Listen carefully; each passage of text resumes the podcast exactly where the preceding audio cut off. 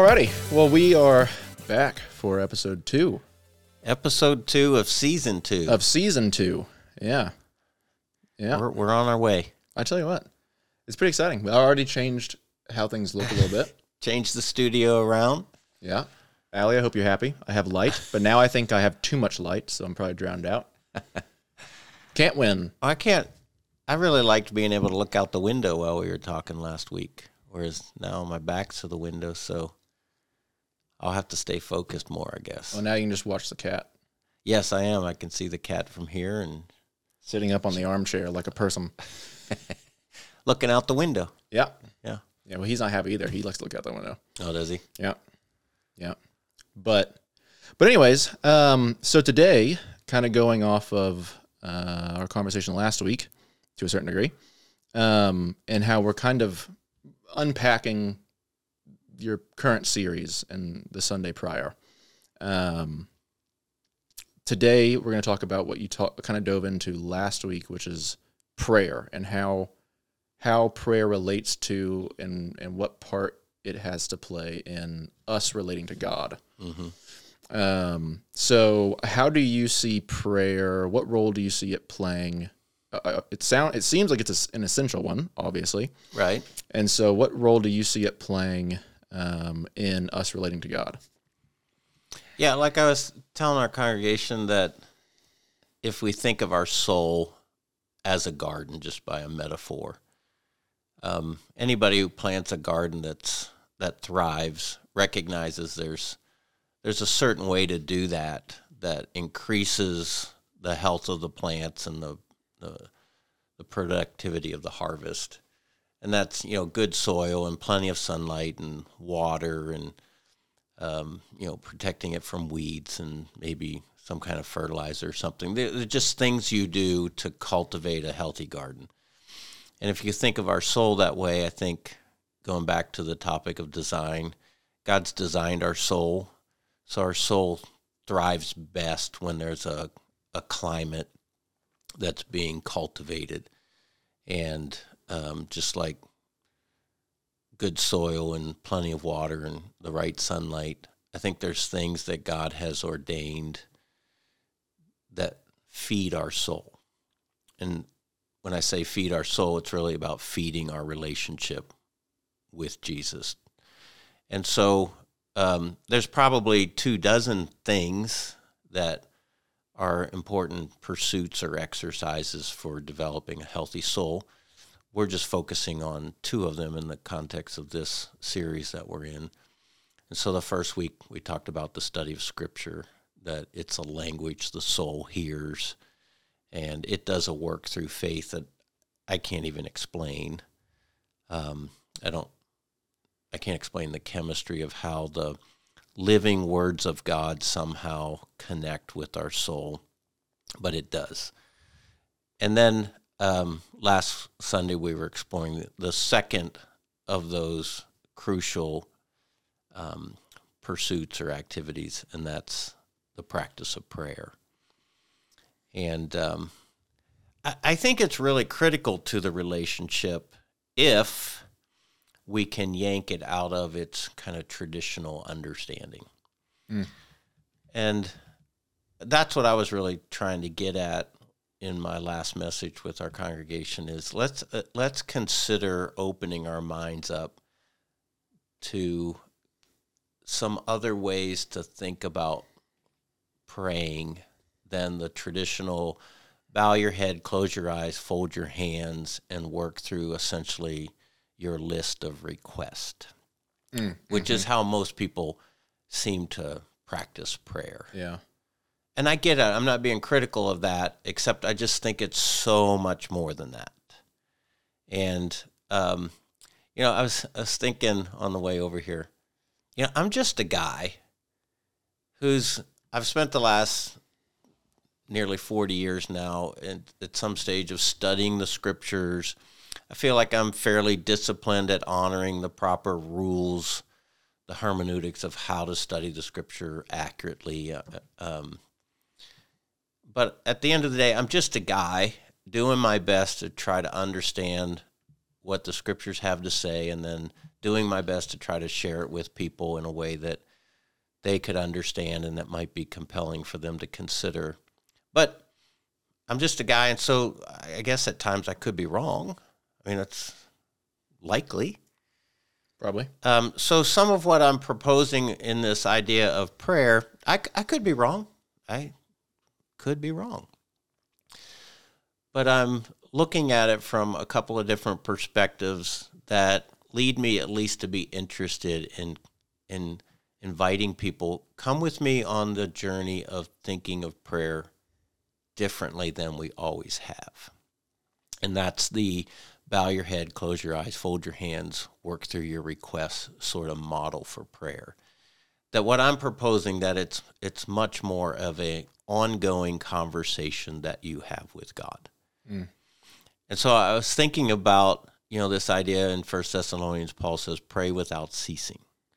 Well, if we take the traditional model of prayer, then that means don't ever stop bowing your head, closing your eyes, folding your hands, and working through your request. Yeah. Because that would be, in that model, that would be pray without ceasing. But the truth of the matter is, you have to go to work and you have to feed the kids and you have to mow the lawn and you know there's there's a host of other things that life entails. So i can't really do that in an unceasing manner. Yeah.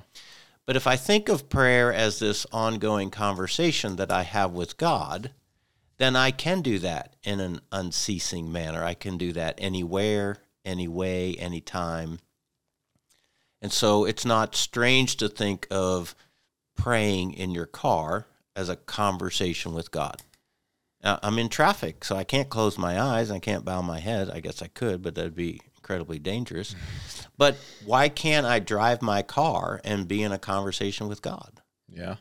Um, why can't I be um, on my way to pick up the kids from school and enjoy a few minutes of a conversation with God? Um, you know, I have a practice. Um, whenever someone's made an appointment to come see me, typically like a, a counseling appointment, um, our practice is the our receptionist lets me know that they've arrived at the office out in the reception area, and then I don't know why I, I always go out and greet them there and then walk back with them to my office. Well, it's my practice every time I get out of my chair to go out to the reception area to greet them that short walk down the hallway, I pray. Mm. And it's a simple conversation that's like, God, I don't know what I'm about to walk into. I don't know what I'm going to hear or learn about what's going on in this person's life. But give me discernment, give me wisdom, give me a compassion and understanding of what it is that they share with me and and help me to serve them well. And that's I didn't bow my head. I didn't close my eyes. I didn't fold my hands. I was making a request. I'm requesting wisdom and discernment. Um, but I think that's that's the nature of what I'm exploring is just anytime, anywhere, anyway about anything. I can have this conversation with God. And part of what I was sharing Sunday is I think that ongoing conversation is a tether that keeps us connected to God. It keeps us in a communion with Him that is about our dependence and that is about our need for His help and His guidance. And it is about um, how important He is and how um, valuable He is. And it's about um, the priority that He is. That I'm constantly thinking in terms of a relationship with Him, yeah. of which I think prayer in that sense facilitates on a much more um, daily, normal, moment by moment way, other than, oh, this is my time in the morning when I sit in my BarcaLounger in the living room with my notebook and I bow my head and I close my eyes and I pray. Again, that is an expression of prayer no no criticism of that. I just I'm inviting people like I'm inviting myself to just knock the walls out of that and think of something a bit broader. Yeah. No, and that makes a lot of sense because I mean, even with uh, like say my relationship with my wife, if I think this is this is kind of where it gets a little messy, I think. But don't be because uh, I'm a stickler for ha- the words. But if I think to myself that um, like I want to be a good husband, or um, I consider uh, what she means to me, that will directly affect our relationship and my actions towards her. And and so I guess in the same way, the more that you talk to God and the, and like how your example of you would pray before you go and greet that person and it's kind of like an opening yourself up to mm-hmm. uh, his will or his knowledge uh, essentially subjugating yourself or putting yourself below. Like saying hey i want your your priority to take uh, precedent or your will to take precedent. Yes.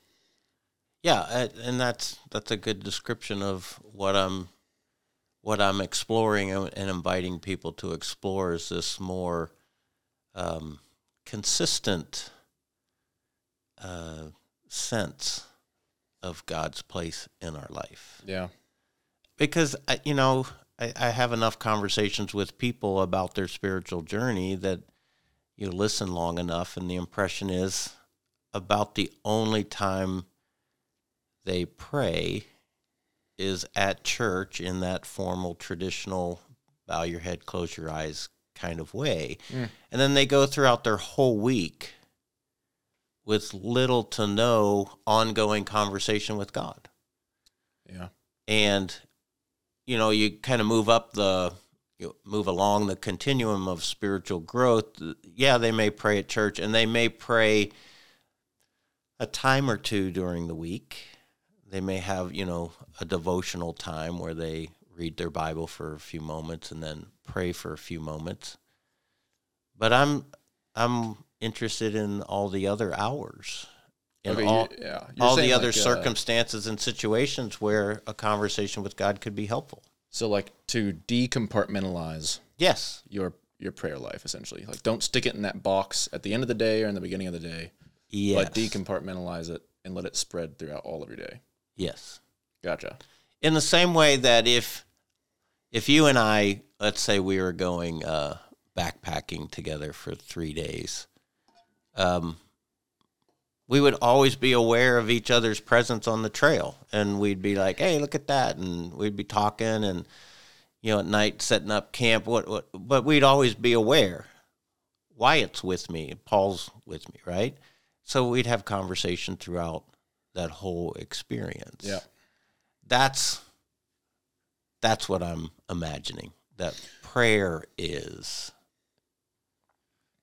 So I think this is kind of like a weird line to walk, I guess. Um, and maybe not. Maybe I'm just wrong.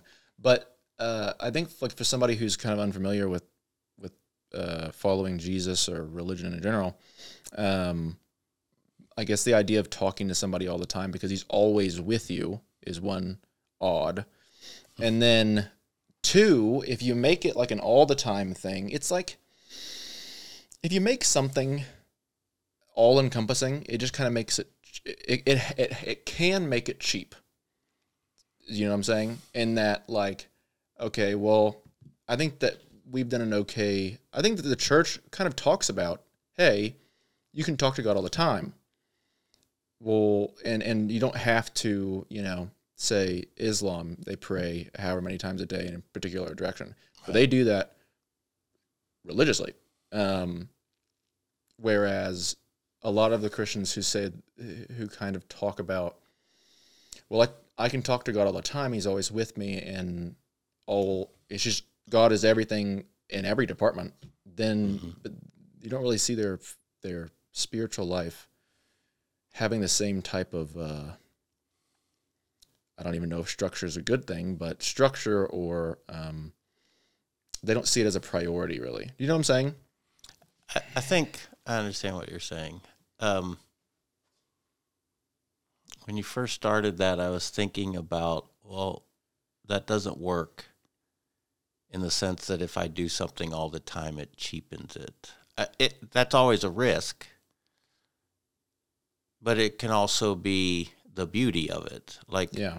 your marriage, my marriage. Um, yes, it's something we do all the time, and if we're not careful, it can become boring or lifeless or, you know, um, whatever the words might be to mm-hmm. describe you no longer cherish or value it like it should. But if you're cultivating that relationship in the conversations that you have, then there's a real beauty to being in each other's company for long periods of, of time without it becoming less. Yeah. Yeah, that's true. And I think a lot of that has to do with how you see the person you're communicating with. So like how you see God. Because if I if I see God as almost like an equal to a certain degree, um, or just like a, a like a friend, like we were talking about last week, I might take that for granted more than I would if I realize that I'm talking to like the God of the universe, or I have access to Him all the time. Right. Um, so I guess that was kind of the the point I was getting at. I, I know, and you talked about on Sunday, like the alignment is a big is a big part of this. And so, what what do you mean whenever you say like prayer? What what do you mean whenever you say that prayer plays a part in alignment? Yeah, so I'm trying to distinguish. I'm trying to draw a contrast between praying for answers and praying for alignment. And again, going back to the more traditional way that people think of prayer is they're praying for answers. God, I need help. God, I want this. God, watch over. God, do this. And we're looking for God to hand back to us what it is that we ask. Yeah. Um, alignment is a whole different proposition. It's it's not coming to God to get something from him, it's coming to God to give him something, to give him me, to give him my my will, which can be stubborn. My stubborn will wants wants him to do these things for me. But what if I made prayer about me bringing myself and in humility and in surrender saying, God, whatever I want, I relinquish to what you want because I'm trusting that your will, your way will be far better than whatever I might ask. And so in our message Sunday, you know, I was talking about we have the we have the disciples come to Jesus and ask him, "Will you teach us to pray?" And he gives them the template of what we know as the Lord's Prayer. And that's that's great instruction. I think there's a lot of valuable things that we can learn from that. But I think even more instructive about how prayer works is to look at Jesus' prayer in the Garden of Gethsemane, where he's truly in anguish about anticipating what's about to unfold. Mm. And so he says, God, if Father, if if there's any other way that we can accomplish the redemption of mankind, I'm all ears because if we can do this another way, I don't have to endure what I'm about to suffer.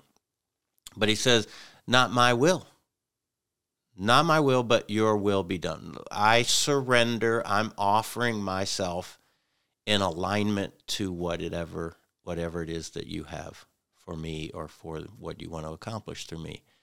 And I, I again, I could be wrong, but I don't know that many people pray that way.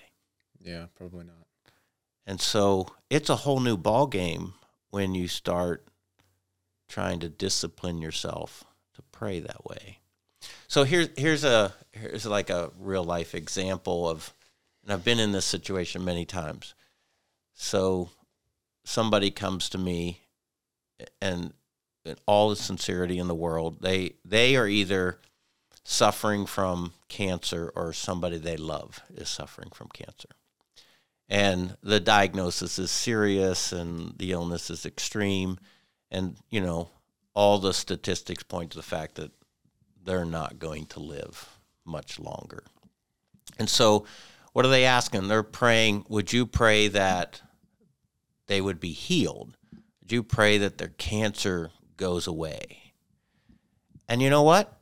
I absolutely believe that that could happen. God could God could do that. I have no doubt that he's capable of doing that. I just don't have any assurance that that's what he will do. Yeah.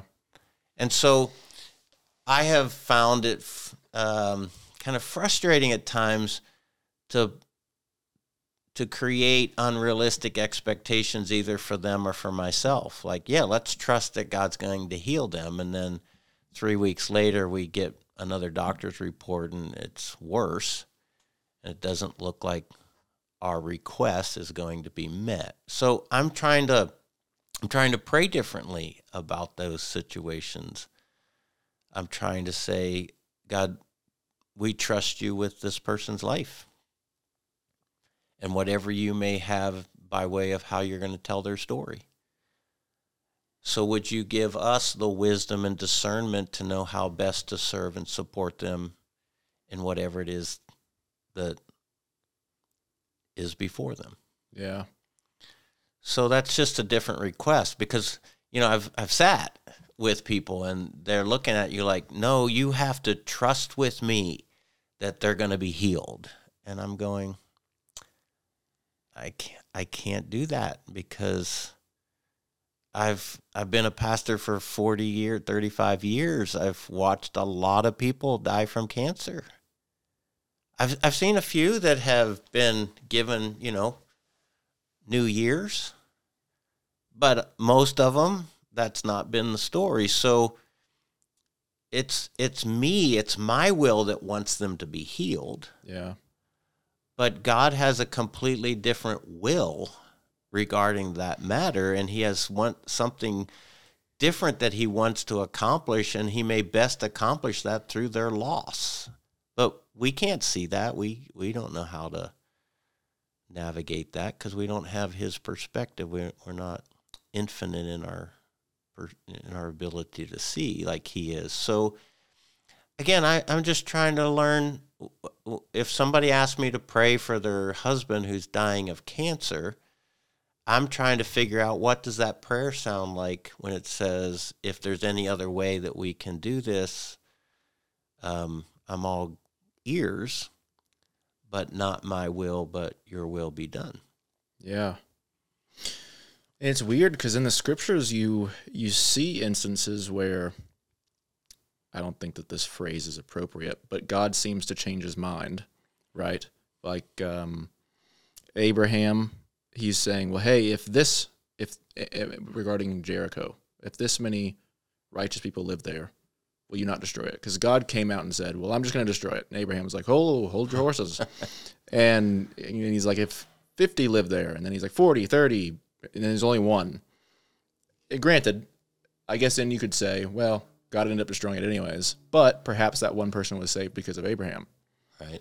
So it's a weird, it's like a weird line to cross, especially whenever you get into um, God's will and even asking. I guess I've, I've almost even become kind of cynical to it, maybe Cynical me, to what? Me being cynical. Imagine that. Um, to like, I, I have a hard time asking for things, praying for things to turn out a different way.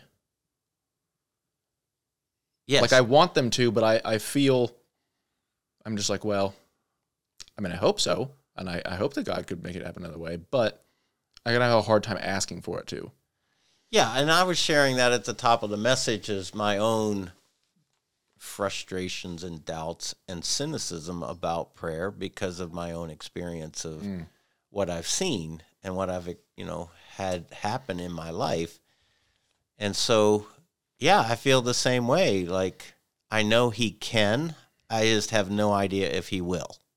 Yeah. So then how do I pray in that direction? How do I with confidence say, God, I, I believe that you could take cancer away and heal that person like they've never had it. You could do that this second. Mm. I just don't know if you will. So asking for it seems somewhat presumptuous. So, what should I be asking for? That's of greater interest to me. What's the not my will, but your will be done nature of the prayer I'm praying. I think I've kind of started to look at it using like Noah and the ark as like a metaphor. It's like, well, I sure hope that the rain or the flood doesn't come, but if it does, I hope that you can provide me an ark to weather it. You know what I'm saying? Uh huh. Uh, So I find myself even praying that. It's like, hey, if this is going to get bad, which it seems like it might, gotta help that you help me get through it in whatever way you see fit. Yeah, so the parallel in my life has been to learn to pray, God, give me the wisdom and the discernment to know how best to trust you in what's about to unfold. Yeah. Yeah. I pray a lot for God, give me the faith to trust you when this gets really crappy this gets really hard because the nature of my nature is, you know, kind of throw a hissy fit because I didn't get what I wanted. So then I'm I'm mad at God or I'm doubting God or I'm like, this is a waste of time. This is like talking to this the wall, so I'm not even gonna bother. That's not an expression of faith. So I'm learning to pray more like God, this doesn't look good. What I'm sensing could unfold in the situation. So will you give me the faith to trust you through it so that I don't get rocked and end up getting mad or you know throwing my little passive aggressive temper tantrum because I didn't get what I wanted and life got hard. Give me the faith to trust you that I come out on the other end going, yeah, I weathered that well. Mm. I trusted God through that. And that's that is exactly what we see happen over the next 48 hours in the life of Jesus after he prays that prayer. He weathers that well. You know, Peter talks about as a sheep led to the slaughter, yet he opened not his mouth. Yeah. He went into it with a willing spirit of recognizing this was God's great game plan to secure redemption for mankind. What's Hebrew tells us? For the joy that was set before him, he endured the cross, despising the shame. That's a, that's all I think a reflection of. He went into that resigned. I'm going to do what God designs best, or God deems best, and that looks like I'm going to be tortured and I'm going to be tried unjustly and I'm going to be whipped and beaten and then I'm going to be hung on a cross and crucified and he he resigned Uh, not resigned as in a resignation he just gave himself to God's will his father's will because he trusted that his father had a bigger better plan Yeah. and I guess I, I guess what I'm for myself and for those that I have influence with, I'm simply inviting us to explore that. Um, we just don't typically do well when God doesn't give us what we want. I think too. Um, I read this book called "The Rise and Triumph of the Modern Self." Yeah, which you should read. Yes, Um, we we, we, held a- each other to we that made like a November. covenant to read, and you finished it, and I haven't even started. yes, yes.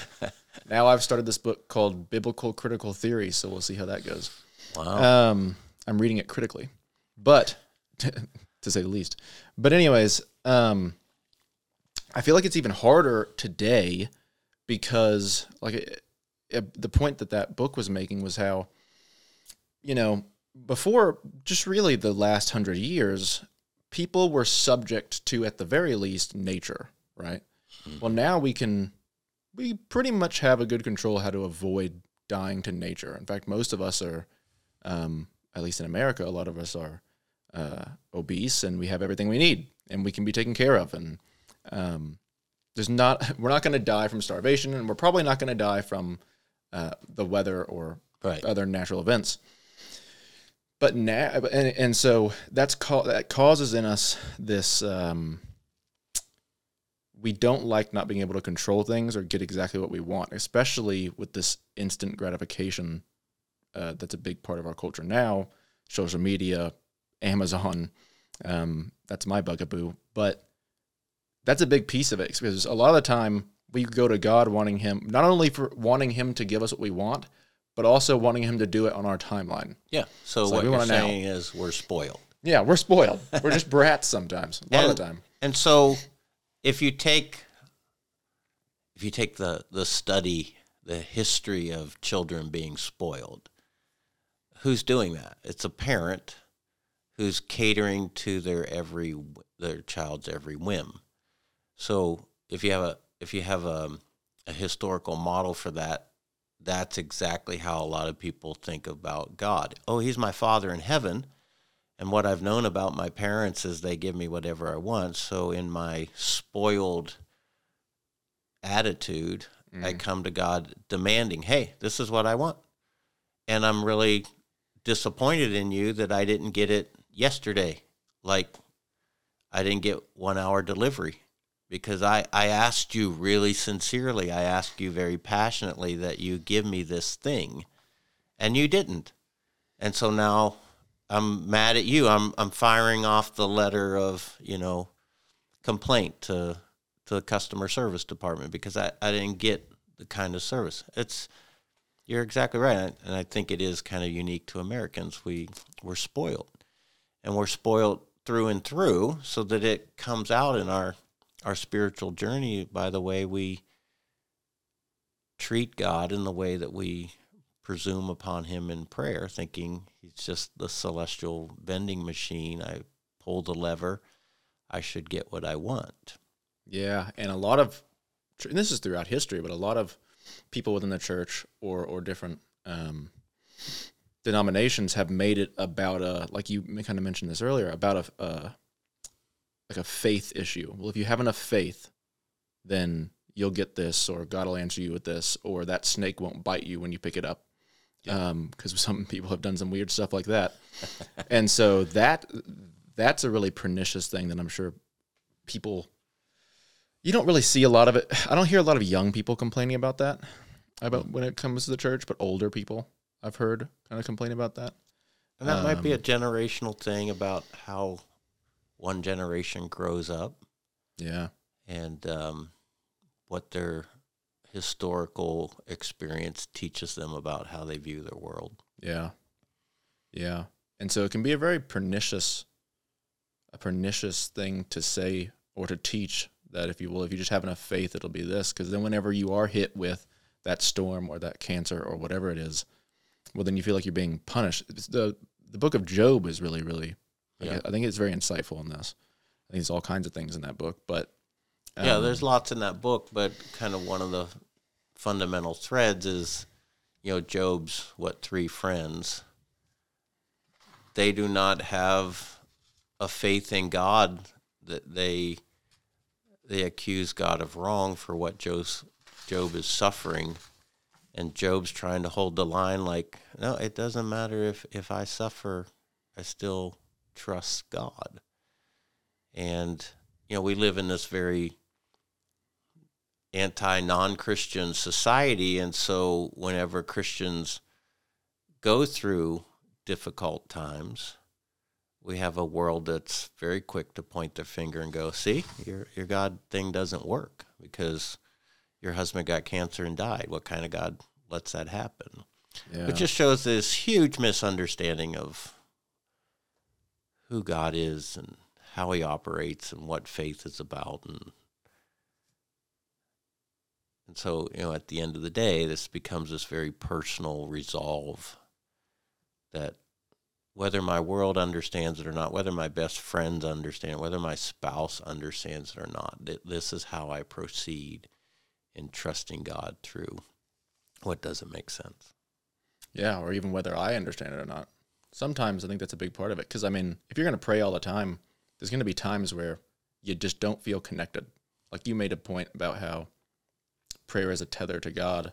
There's definitely times whenever I pray where I just I feel far, or I feel like I said last week, I feel like I'm just thinking at the idea of God. Yeah. So the operative operative word there is feel. Yeah. Well, that's part of. Yeah. So I have these feelings that God's far, or God's disinterested, or I'm not connecting. I have these feelings that, you know, I've I've done something wrong, so now God's just not listening to me, or God's mad at me, so He's not talking to me right now. Whatever kind of behavioral kind of thing we attach to that. But the truth is, what faith would tell us is he's never mad at you. He's never leaves you. He never is not listening.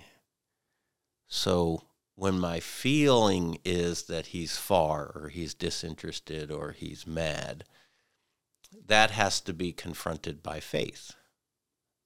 Mm. And say, Paul, no, that's a lie.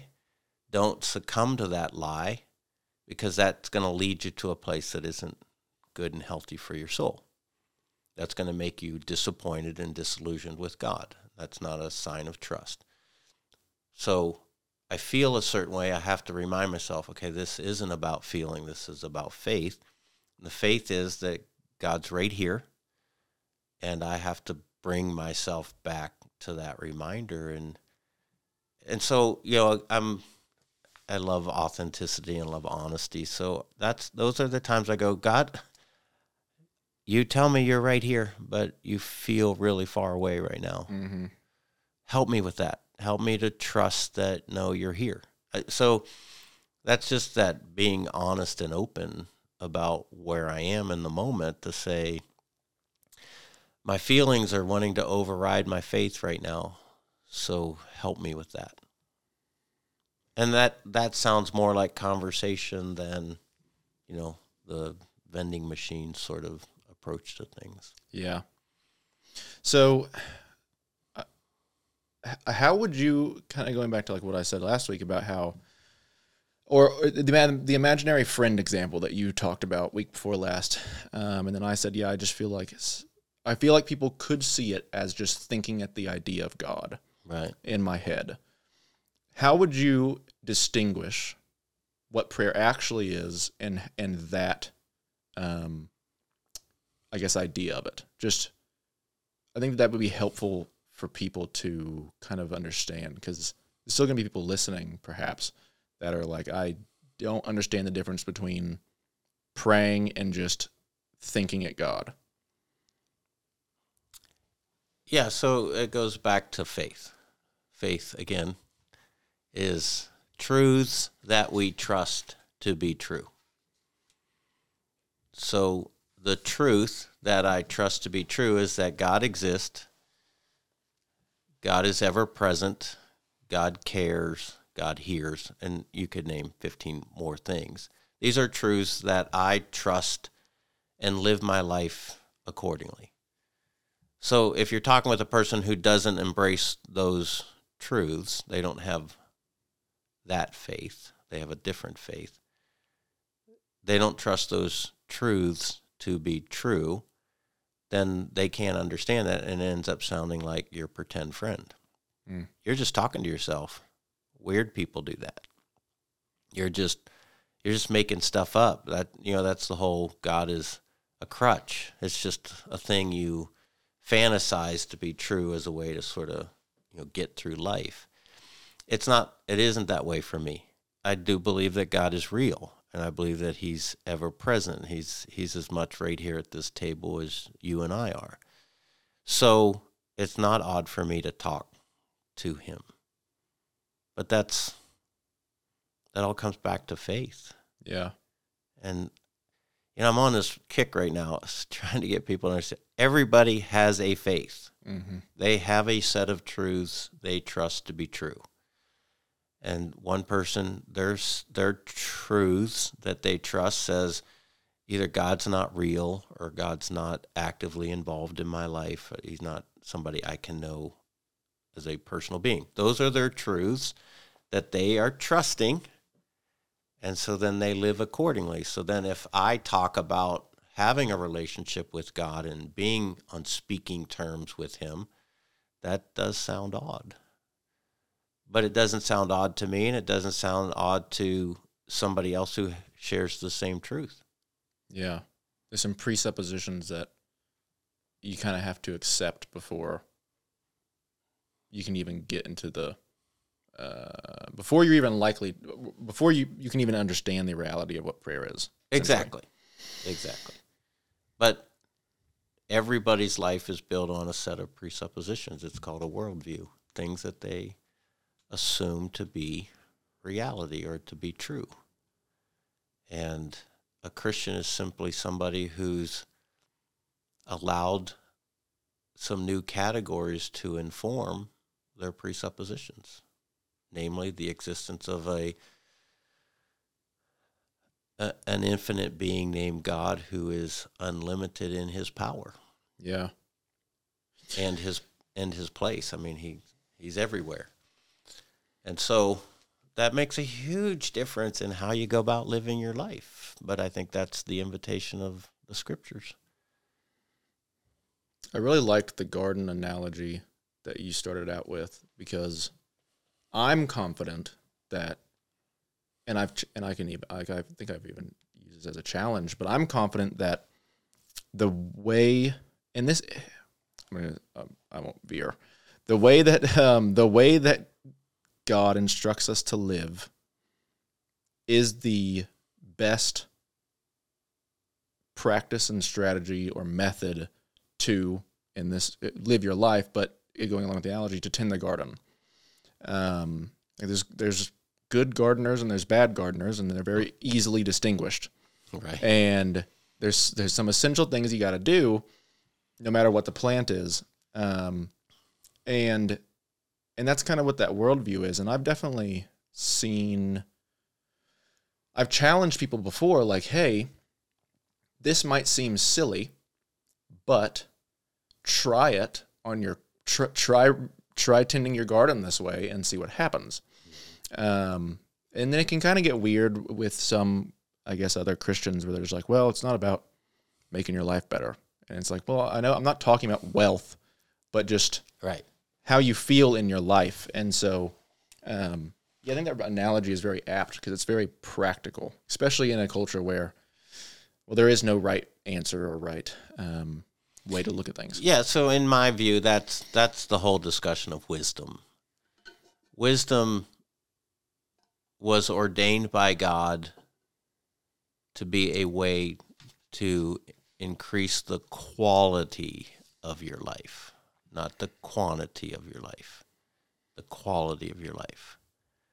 So it's wise to be wise and using wisdom when it comes to your finances or your relationships or your physical body or sexuality using wisdom in those arenas of your life will lead to a better quality of life. You won't live with the same amounts of regrets and consequences and backwash that the foolish person lives with. And so you know I think in some regards Christians have been making this appeal for centuries. Not everybody's buying it, but it's better to be a Christian because in following Jesus, you're invited to a life of wisdom. And wisdom improves the quality of your life. It's a really offensive thing you just said. Better watch yourself there. You're going to get us canceled. We just got on YouTube. We're only in our 2nd We're only in our second episode. We're risking getting canceled. Um, yeah, you know, I've I've shared on here before with and with you is I'm a big fan of the book of Proverbs. It's this big contrast between a wise life and a foolish life, and over and over again, the way it talks about wisdom and the illustrations it provides, the wise person lives a better life. He has less to fear. He enjoys more of the benefits and the privilege of living uh, according to God's design. Mm. And the fool ignores it, and then they live in the backwash of a lot of lousy choices. And so the fool's often picking up the pieces or, you know, paying the piper for the foolish things that they do. And the whole time God's saying, You could have trusted me Yeah. because what I was offering you was better because it was wiser. Well, I've always appreciated that you have a love for Proverbs because it makes things more practical. Even whenever it comes to this prayer conversation, it makes it much more practical than, um, because you're not feelings oriented, and people need practic practicality in their life because everything else is telling them to just go inside their head.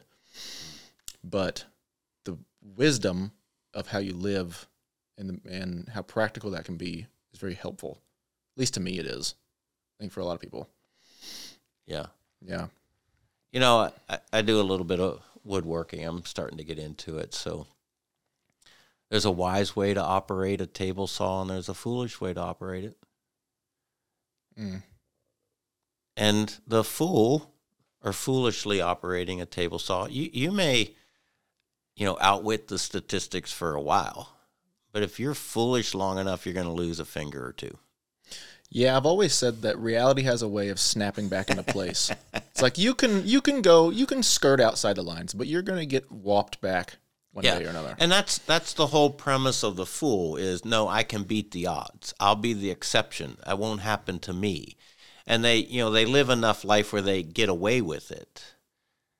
But in the background is God's abiding word and he'll he's you know, I I don't think God's you know smirking in the background like your day's coming you keep being foolish and it's all going to catch up with you. And because he knows that's the way he designed the world. And there's numerous illustrations in the book of Proverbs of the fool thinking he's outsmarting the system Mm. And getting away with it and sort of, you know, he gets cocky. He's like, "Yeah, see, look, I I get to live the way I want and do what I want." And then the day comes where his luck runs out. Yeah. Yeah, that happens a lot in I've seen that happen a lot with friends in high school and in col- especially in college.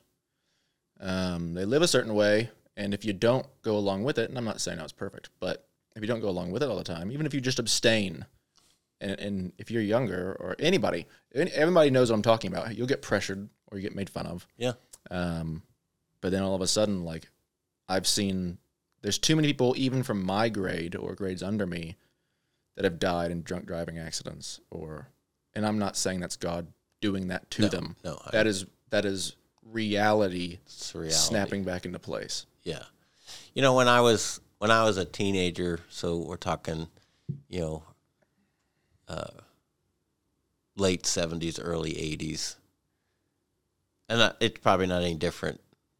Maybe it's just because I was a teenager and now I was aware. But the the social pressure to drink Mm. was huge, and so many friends I knew they were doing everything they could to you know, steal a keg or buy a keg or, you know, find a keg and find a six pack and, you know, do the partying. It's when you were a teen, you said? Yeah. Yeah.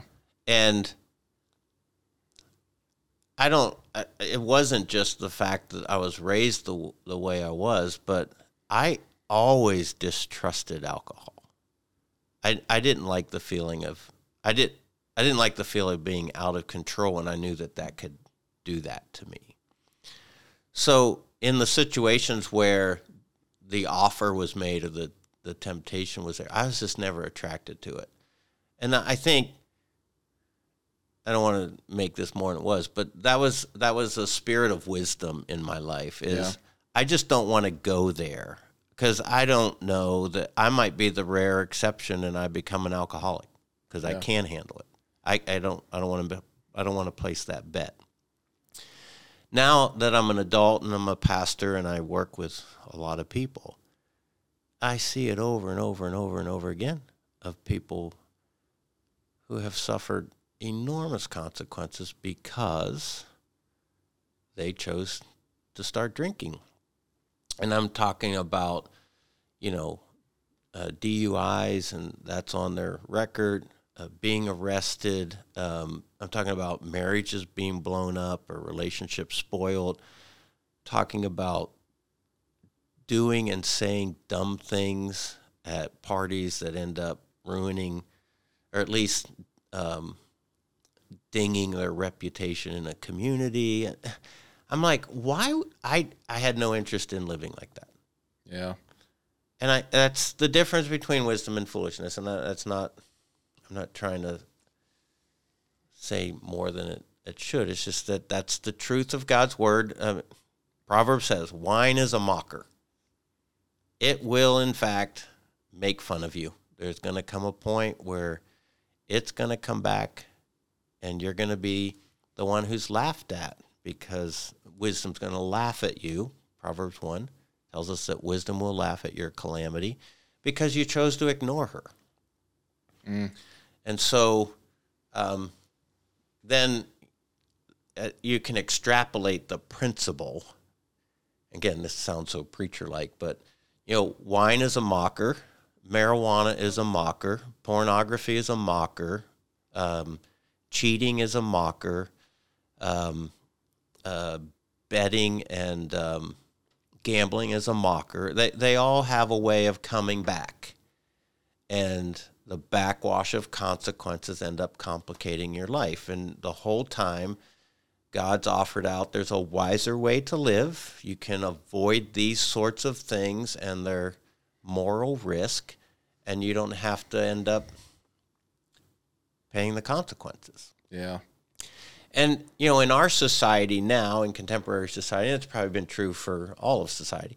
There's always the the majority who laughs at the person who is going to, you know, fly the straight and narrow. Oh, you're such a party pooper, and you don't have any fun, and you don't know what you're missing, and and the wise person, according to Proverbs, the wise person's the one who just walks with their head held high, like, "Yep, I'm the party pooper. Yep, I'm."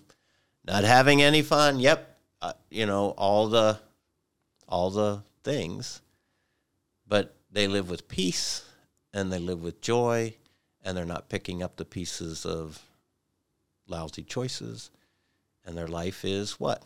It's better, Yeah. better quality of life because they chose to go the wise route. Yeah.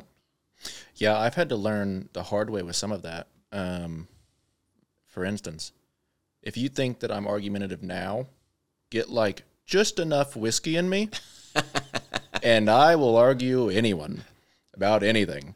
Um, not that I got, I don't get like drunk, drunk, but some you kind of a buzz Yeah. that takes off the edge, right? Yeah, and so um, that complicated some relationships with the girlfriends of my friends, Oh. unsurprisingly.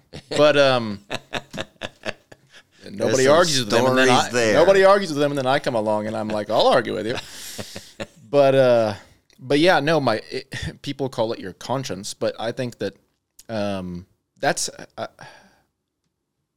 I know whenever I'm, and this comes from like having a worldview and like, and and having uh, values or uh, the kind of person that you want to be. And so whenever you fail at that, your conscience, you know, lays heavy on you. Um, but I think that that's a really big piece of actually how God communicates with me. Kind of pulling this back to prayer.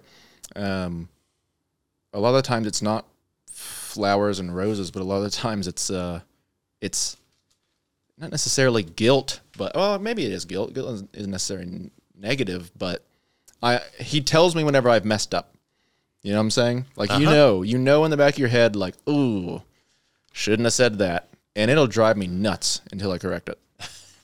So that's that's one of two things. That's that's a biblically informed conscience doing what God designed it to do, or that's the work of the indwelling Holy Spirit, who's convicting you, and you know, really, He's leading you.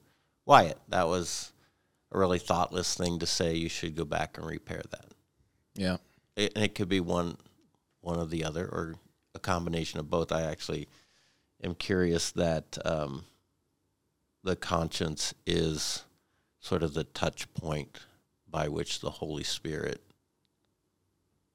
prompts us to action. I, yeah. I think God created us with a conscience because He's the God of design, and it was going to be the conscience that the Spirit of God uses to do what He does. Mm-hmm. And yes, the conscience can become seared. We can become so depraved that our conscience doesn't work. So what does that mean? That means the Spirit of God isn't isn't allowed to have influence. Yeah, and that's a big pill for some people to swallow. But that that that people could be at that state. A lot of Christians have problems with that. Um, I agree though. Yeah. Well, and I think that makes sense. I mean, have you ever tried really connecting with like at a on a relationship level, connecting with a cat or a dog doesn't work very well. You love them, but you're not having conversations with them. You're not. Well, Allie tells the cat. Careful, careful. Maybe with dogs. Yeah, probably so. Allie does talk to the cat. Um, sorry, but uh, she, she You just outed her on on our podcast that Yeah. she talks to her cats. Yeah. and herself. So I guess it's probably better with the cat. but a, co- you have to be you have to have consciousness to be able to connect on that level. Is all the point I was saying. So I agree with you. Long story short, I outed my wife for no reason other than to say I agree. Well, this will this will be an interesting story to come back to and say how'd that go, how'd that work for you, out and your wife on our podcast. Um, yeah. again, not to sound like the preacher, uh, but I'm the preacher, right? Or I'm a preacher. Um, much of what we're seeing in our society and the extremes to which it is going is proof of a seared conscience. Mm. People living with no regard for God and his place in their life. Romans, like we talked last week, Romans calls it they've exchanged the truth for a lie and so anything goes. And anything is going. We're just watching the boundaries be pushed to places we never thought it could go. Well, we all predicted it. We were told we were crazy, and then you know, just give it like two years or six months. Yeah, yeah, exactly. But that, in But my mind, culturally or socially, that's that's the evidence of consciences being so um, so rusted, so corroded that there's no there's no moral sensitivity. And it's a slow drift. It can be a slow drift for people. It begins as a slow drift, but then it gains speed. Yeah, yeah. Once you get in there, Yeah. But and that's kind of what, and you know, I've talked about this before, but it's actually kind of it's a scary thing because, like, I'm even seeing it, and here we go, taking a right turn. But um, penetrate a lot of the church and Christians and stuff, um, because it's just what society thinks. Like, it's just kind of like it's just held and accepted as true, and so, but nobody even realizes that it goes against God's word. It goes against His truth. Um, so then, whenever they hear it, they oftentimes act. Uh, they don't react well, but but it happens without them even knowing it. Like a lot of the times, we people who d on both sides they can demonize the other side like they're willfully doing this. Right. And I think the majority of people don't even realize. Maybe not. Uh, I think a good portion of people don't even realize that they're on that road. Yeah, because you know, and that, this isn't me just spouting off as far as there's proof. There's like statistical proof. The Church of America over the last 25 years is largely biblically illiterate. They don't really know the scriptures. They don't really know the truth of God's word. So then, when society um, makes its choices, they don't have the biblical discernment to see what's happening. Mm. And so, without a, a good understanding of the truth of God's word, then they're suckers for anything that's popular or sounds. Here's, here's the big trend these days is anything that sounds like justice. We'll chase after it because, I mean, who doesn't want to be just?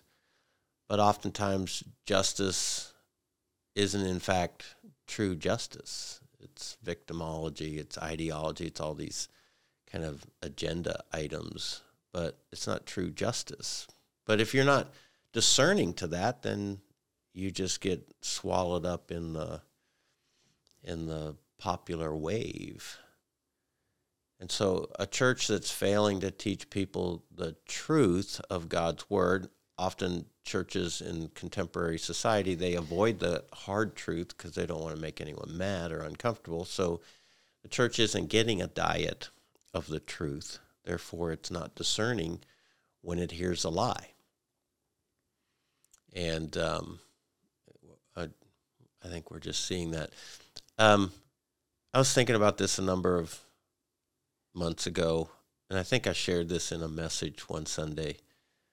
When I when I kind of happened on this illustration, it just it it made so much sense to me.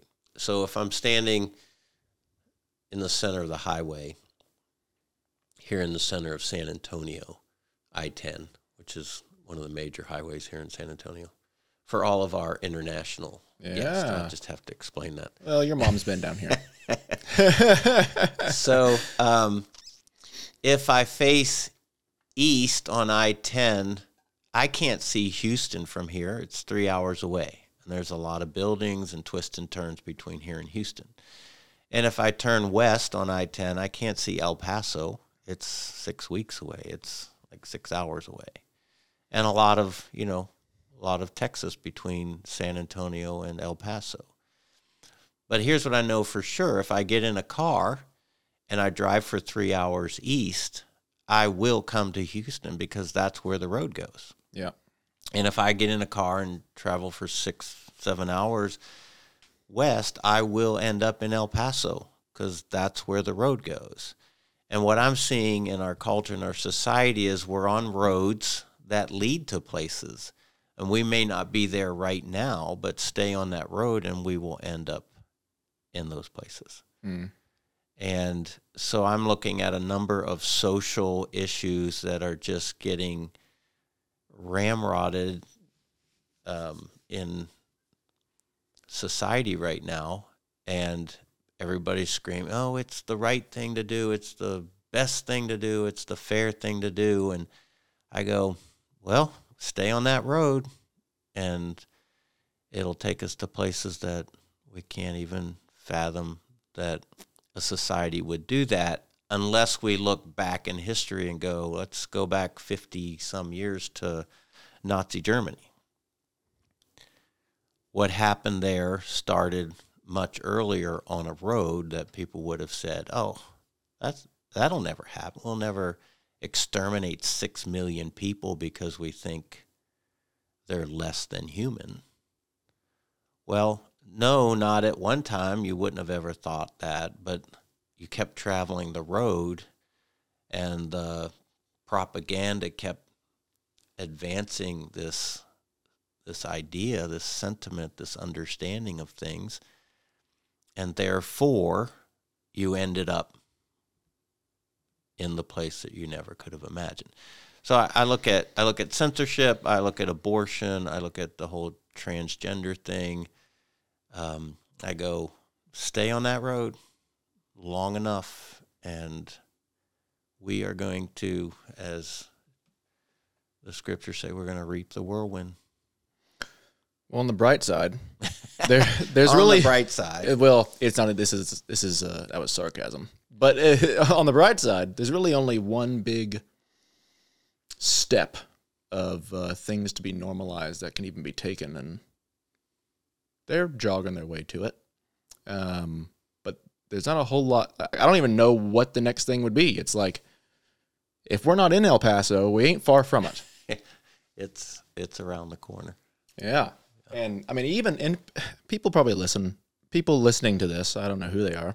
Uh, like you say, your mom and mine, but just to give them an idea, like there were there's two uh, private Christian schools in Boerne, and they hit a they got a bunch of backlash for putting out a statement that basically said, "Hey, we believe that God created men and women." A bunch of backlash Yeah, yeah, in Boerne in Texas. right in the bubble. yeah, in the bubble. Yeah, and uh, which is just cra- I mean it doesn't nothing surprises me really at that point at this point but um just to kind of give an idea of the slow dr- the the drift and how people don't even realize like it's happening in uh, Texas where yeah. Yeah. Where there's this perception that Yeah. we're much further, you know, toward a conservative side of things, but yeah and that's that's uh ideologically not necessarily or morally conservative not necessarily political but Yeah. also political yeah, yeah, and so it, it's not a. if you take a prophetic view of the truth of Scripture, I'm not even talking about the prophecy of Scripture. If you take a prophetic view of the truth of Scripture, on one level, it shouldn't surprise us because the Scripture has been speaking to the, the moral decline of society because of the impact of sin um, since it was written. And we're just watching it come true. You know, it's funny if you read certain parts of the certainly of the Old Testament, if you also read certain parts of the New Testament and you're reading about the first century and you know something about, you know, the civilization of let's say Rome or Babylon, um, we know enough. We we read about some of the stuff that they were into, and you're like, oh wow, that's awful. Well, that same same stuff is unfolding, just you know, a different expression of it. Same stuff is unfolding in the 21st century. In evolved form, because technology has allowed us to go further. Oh yeah, yeah, it's just that much more rampant. So, um, back to prayer. Best be praying. Best be Things are bad. Best be praying. Best be praying. Yeah, uh, you know, I guess that's another really interesting discussion of prayer is praying, you know, with hope and praying with faith and praying for joy and praying for gratefulness, uh, praying in a spirit of gratefulness is what provides protection from our soul being overwhelmed with the implications of what's unfolding around us. Um, I love it in Philippians 4. Paul says, um, you know, don't be anxious about anything. Yeah. Anything financial, anything political, anything moral, anything, you know, just name the categories. Don't be anxious about anything. But in everything, let your requests be made known to God with thanksgiving. And I, you know, of all the sermons on the first couple lines of that, the part of it that I think is the real key is with thanksgiving. Because it's in a spirit of gratitude that I believe the soul is protected from the negative, overwhelming crush of what's going on around us because our faith rests in God Yeah. and He provides and He protects. And the truth of the matter is, um, there's a hope that at some point He will return and we will be delivered from the you know the tsunami of society's choices and we find you know some comfort in that and we find some peace in that. And so I, I think that too can be a part of the conversation is god thank you. Thank you for the hope i have. Thank you for jesus. Thank you for the cross. Thank you for my family. Thank you for my church. All these ways that we find the positive and um, hopeful thing to look for in an otherwise dire situation. Yeah. Well, and like for myself, and, and this goes for every Christian or every follower of Jesus, is that like we have a very high calling of being lights to the world, which is it's a big responsibility. But man, it I can't think of a better reason to live. Like, um, that's a very good fight to fight. Um, the good fight, right? It's probably, Mhm. probably why they call it that. But yeah, like I can even tell in myself, it's this was probably the case for every time in history. But like I was made a certain way, and I've found different ways that my personality and my strengths and my weaknesses are are very uh, well suited for the time. Um, and it's exciting. Like, yeah, it's it's bad. There's bad things going on, but like all of us were called to be a light, and that's a very very awesome um, project to be a part of. Yeah, that's what I would call living with purpose. Yeah, Hmm, design. God designed us to live our lives a certain way, and that is according to purpose. And when we get plugged into what the right purpose is, namely God's purpose for our life, then we live with meaning and we live with intentionality and, and we live with courage. And, you know, part of my purpose is to be a light to my world, to have an influence in the lives of, you know, the big picture is to have an influence in the lives of people who are perishing and out of love and compassion for them to speak truth with the hope that the truth will set them free. Um, you know, uh, so I recently delivered a message that had some hard truth to it. It was uncomfortable. I was, I was talking through Romans 1 and after the service, uh, a person I'll I'll leave all identities obscure as much as I can. Hope I don't slip, but a person came up to me afterwards and they were very upset about what I had said. They felt like it was mean. They felt like it was unloving.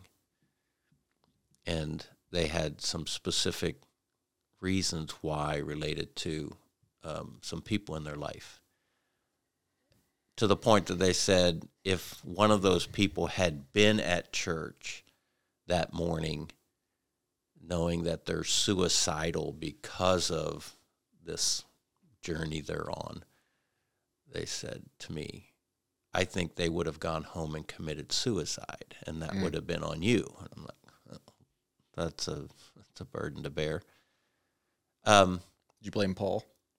Other Paul? The other Paul? Yeah, we read Romans 1. It yeah. wasn't you. Look No, no, you got Paul's mixed up. That's Paul the apostle. Um, no, but one of the responses that I said to them was part of my faith informs me that the truth shall set you free. So, my hope is as hard as the truth may be to hear, my faith is that God might use that truth to set someone free from the shackles of the sin that they're living in. Mm. So I don't take any glory in being the one who says the hard things. But at the end of the day, it is an act of love to try to wave someone down about the danger they're in. And uh, what I'm seeing in the church is that as Christians, again, going back to not being biblically informed to the degree they should be, and therefore being kind of influenced along the lines that they are, um, Christians are mistaking what love looks like. And we think oftentimes love is just telling people what they want to hear. And they're leaving their friends and their family in eternal danger for the sake of, you know, being liked or being, you know, popular. And I I don't want to not be liked, but I also don't want to see my friends perish because I was afraid to speak up. And what's happening is the church is being intimidated into silence mm-hmm. rather than courageously standing up for the truth of the gospel. And I just had lunch with a gentleman, um, and we were talking a little bit about this. And I was saying, you know, on a Sunday morning, I live in this tension as the teacher. Uh, we have a wonderful population of people at Cibolo Creek who aren't Christians. They're seekers. They're investigating. They're exploring. So I want to I want to share truth with them. I don't want to be a jerk. I don't want to be mean. I don't want to be, you know, aggressive. I want to be honest, humble with it. I want to speak the truth. I want them to keep coming back to explore that truth. So, you know, I'm always I call it the dance. I'm always trying to figure out how to deliver hard truth in a, you know, sensitive kind of way without backing away from what's hard to hear.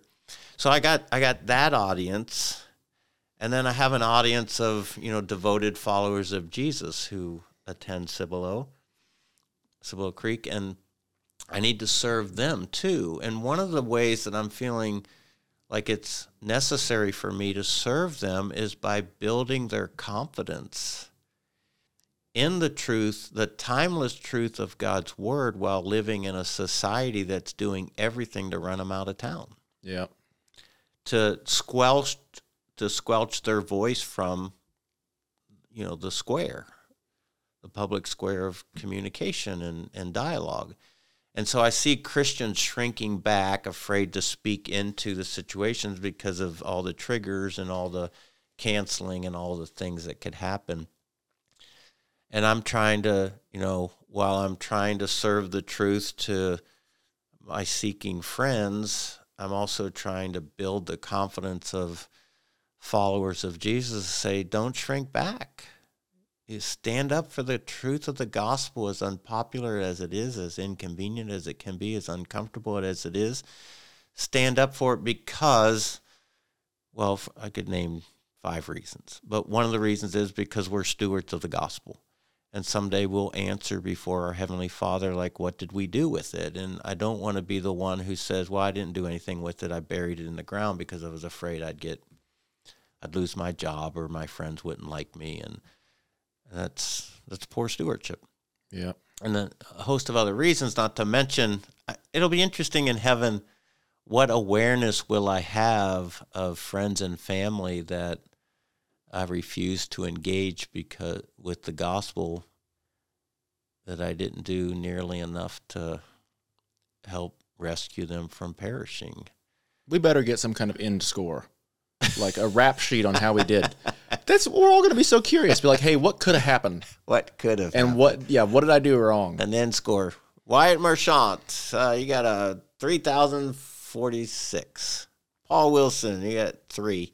I'd like to see all the like uh, little instances. This is oh boy, I'm cutting you off so hard. But the, all the little instances where it's like, if you had left 30 seconds earlier, you'd be dead. and it's like, oh wow, Wow. sorry. Wow, that's a huge turn. Yeah, it's a noggin. I like the way your noggin works. Um, yeah, so prayer. What a interesting concept that I'm inviting people to simply would you consider thinking about it in another way, a little bit broader way? Because it has implications on everything that we've talked about so far in this podcast. Yeah, yeah. Well, and I think too.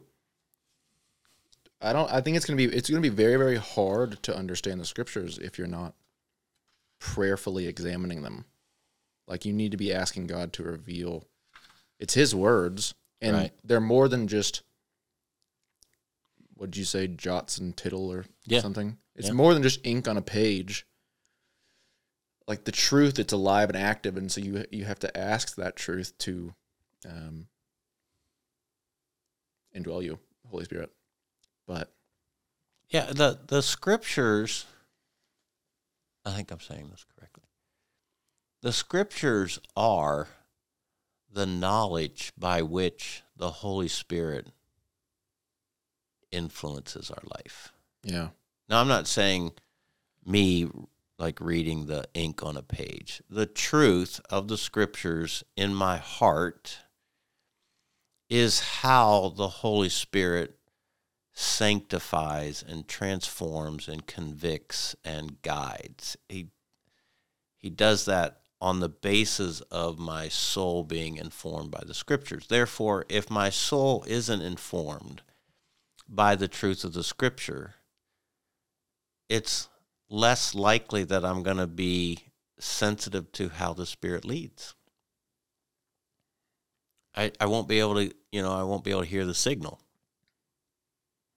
well, and you and I were talking about this too. But I think that's so. I think that's why it's so important to to have an understanding of like some foundational uh, doctrine, for Yeah. lack of a better term. Because then you, if you have a foundation like that that you can kind of stand on of um, what your worldview is and the uh, different aspects of it, then you aren't so easily tossed to and fro. Um, with whatever idea seems most caring or loving or whatever. When in the end, it, in your empathy, you jump in the quicksand to give somebody a hug and you both sink. And it's like That's a great analogy. Matt Rector helped me with it. Oh, is that right? Yeah. Okay. He started it and then I put the little icing on the top. Shout out to Matt Rector for that. Yeah. Yeah. Um, what is it? E- Ephesians four. About um, growing up in all aspects, so that we're, you know, essentially this is this is the Paul Wilson paraphrase. You're not suckered into all the things that come down the pipeline as far as ideas and beliefs.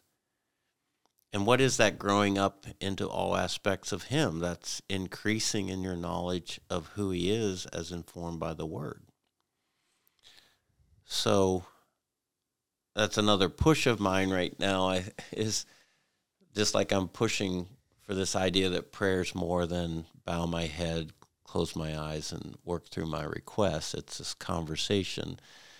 The scriptures are so much more than my 15 minutes where I open it up and I read it, and then I read the book that goes with it, you know, the little devotional guide. Again, I'm, I'm not critical of that. It's just that I don't know that it's it's all of it. Like I I have to wrestle with what is the message of these words that God has spoken. And it's not just a fix for the day. It's not like some little, you know, rub the four leaf clover so you have a lucky day by reading your Bible. It, it's so much more than that. I think that's where meditation comes in is I, I kind of fill my head with the words and then I spend the next month ruminating, pushing it around, trying to consider it from every angle so I can kind of draw out what is the abiding truth of that passage and all of its implications to my life. I think I think that's the quest. Um, I'd go so far as to say, again, just our moms listen to this, so it, it won't. Yeah, be we're a- safe. it won't be a broad influence. Yeah. Um, again, I I understand the practice of reading the Bible every day. I'm not not anti that. What I'm more interested in is wrestling with the truth of God's word and sometimes I read something that's so new and deep and full that it takes me weeks to kind of come to some sort of closure on it about what I understand. And so rather than, you know, have 25 thoughts that I'm wrestling with, some I, my mind works best on one big one. So I may wrestle with that one thought for weeks rather than feeling like I s- oh that's that's the critics calling. What? Yep. He said you don't read the Yeah. Bible every day. Um, does that make sense? Yeah, no, absolutely. And it reminded me of something uh, that I have like different types of reading. So like, I'll go in and I'll read just because I think that uh, just like the reading your Bible for 10, 15 minutes a day with your devotional, it serves one purpose. And then really uh, meditating and wrestling with something heavily serves one purpose. Right. Um, like I'll read narratively. I just want to hear the story, and so I'll read fast. Um, or I'll read where I really slow down and I'm like, what is this saying exactly? Or I'll, yeah, half the time I'm not going out looking for that. I hit it, Yeah. and then I can't really go forward because I, I have to make sense of it first. Um, well, I brought this up too, but like Israel means to wrestle with God, and so I think that's a really, really big part of what it means to be a Christian is to wrestle our way closer and closer to God, um, yeah. I was and get think- hurt. And get hurt.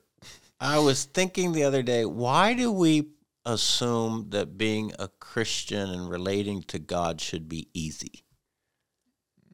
We are talking about such a, a vast difference, human and divine. What about that would be easy?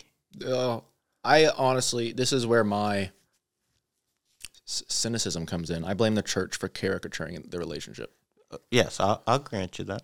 So that's why I think we think it. We assume it's going to be easy because we're told it's supposed to be easy. Yes. And I, I think that's where we're not telling them the truth. Oh no, we're not. You know, like um, physics is not easy. Um, from what I understand, organic chemistry is not easy. It's the one B my friend Lance Henderson got. Right. Ever. Accounting, there's there's levels of accounting when you're studying. It's not easy. so this the pursuit of the God of the universe. Why should that just be a walk in the park? I I think the wrestling imagery that you just referred to is is very apropos. And then you look at Hebrews, and the Apostle Paul says, um, "God rewards those who earnestly seek Him," meaning they put some effort into it. They they they dive in deep. They they get all sweaty. They they're they're earnestly trying to figure out how do I as a sinner and human being how do I relate and discover a relationship with the holy infinite God of the universe? There's there's nothing easy about that. Mm-mm. But we portray it as easy because we and I don't know why we do. We're trying to make it accessible, but I actually am becoming fascinated with the adventure and the challenge of it. It keeps it more engaging. Yeah. And I- I think certainly the older you get, just like we talked earlier, the longer you're with something, it can become boring. So I guess in some ways I'm I'm looking to rethink it because I like the challenge of it. Yeah. Yeah. Well, I think a lot of the problem is that we don't like we don't like admitting that we're sinners. Surprisingly, Surprisingly. even though we're all so quick to say we're sinners. Yes. Um, but then for some reason, all these other people aren't. Um, but neither here nor there. Yeah, this was a good conversation. Again, we took on the right turn, and maybe a left turn. I was really kind of jumping around today, but you were. you know that's all right. But that's the nature of conversation. At least with me. I just had lunch with a guy. I- met him just two weeks ago. They've been coming to the church just for a couple months. I love to go out to lunch with people and hear their story. And Mm. um, so it's essentially the first time I've ever sat down with him. It is the first time I ever sat down with him and had a meal. Um, and I said, I "Tell me your story. I, I know nothing about. Where'd you grow up? Tell me about your family. Where you been? What have you done?" And so he gets into it and he's ticking off kind of the first well, the first 25 years of his life is where he spent most of the time and you know some things that it were very formative experiences in his life and i was remarking how many similarities that his life paralleled to my life Mm. And um and so it, it's a, it's a very interesting conversation and but at the end of the hour and a half that we were at lunch, we talked about 50 different things. Yeah. So I think that's the nature of a conversation. We're sitting down, we start at one place, and then the nature of conversation goes, oh, but what about this over here? And we're down a, a side Yeah. side trail and that's i think part of how we envisioned these conversations to be just being honest and kind of following our head and heart about where the conversation takes us and and hopefully there's there's some people who find that beneficial Well, and like here's the fact of the matter, folks, that kind of get frustrated with us jumping is that if it's going to be a genuine conversation, if we put uh if if it's outlined too far, it's all fabricated. Like it's it's Yes. fake. And it's very hard for I've noticed that as soon as I move away from like following the thing, I just feel better. Like I can feel like a weight off of me. It just feels more natural because Right. I'm actually thinking. You know, I'm not just saying words.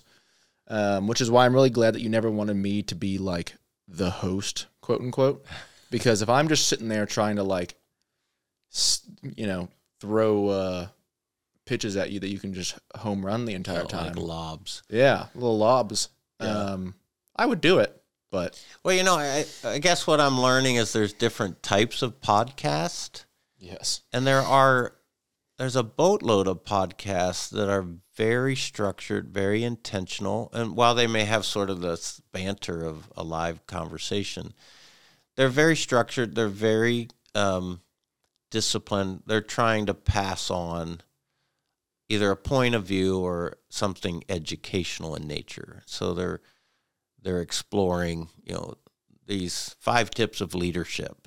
Well, their intention is we're going to get through these five tips of leadership. it's a presentation. you know. It's a presentation. And again, no criticism of that. Lots and lots of them uh, that are very, very successful. just different type. Yeah, we we wanted to do something different that was probably more reflective of our our friendship and and the things that interest us and so I guess at the end of the day uh, our listeners will decide if it's worth their time. Yeah. Well, and I think that people do enjoy because I mean they get a presentation from you, even though like you you try to make it feel more like a conversation. Like you've always said, like you try talking about your message as if you were out at lunch with somebody, Right. and like I think that you do a good job at that. But it's still a presentation at the end of the day, Yeah. and so um, I know you you wanted to not have just another presentation to uh, prep for, but it also gets um, for those of you whom are just interested in hearing you talk, which is most of them, um, and they just get to deal with me. It's a very different side of you, um, and it, and it's just a very different feel in general than um, than what would like if I told you everything I was going to say. Right. You know, like I give you a rough outline, and but then other than that, I bring my own thoughts, and most of the outline is your own notes. So Yeah, yeah. No, I, I feel good about what we're creating, and certainly we can learn along the way and make adjustments as necessary. But at the end of the day, I think what we both wanted was, hey, let's talk honestly and openly about things of faith and their implications on our lives in contemporary society, and let's let the conversation go where it goes and we we make left turns sometime and end up in some good places. I, I felt like last our last episode, depending on how you package it, we we took a hard left turn, but we ended up in some really cool places, and that's the fun of a, of an adventure. it was a similar turn that we took today. We didn't go down as far, but um, that just tells me that the next podcast will probably just be about that stuff. So Yeah, um, we obviously need to talk about it because we both we just keep on going there. We end up there one way or another, even whenever we're not talking about it. So, but yeah, no, I'm enjoying it, and um, I think it's good. I always look forward to them. Well, thank you, sir, for hosting it and Of course. creating all the opportunity for us to do this and I I look forward to these conversations. Me too. Hope everybody else does. See you guys next week.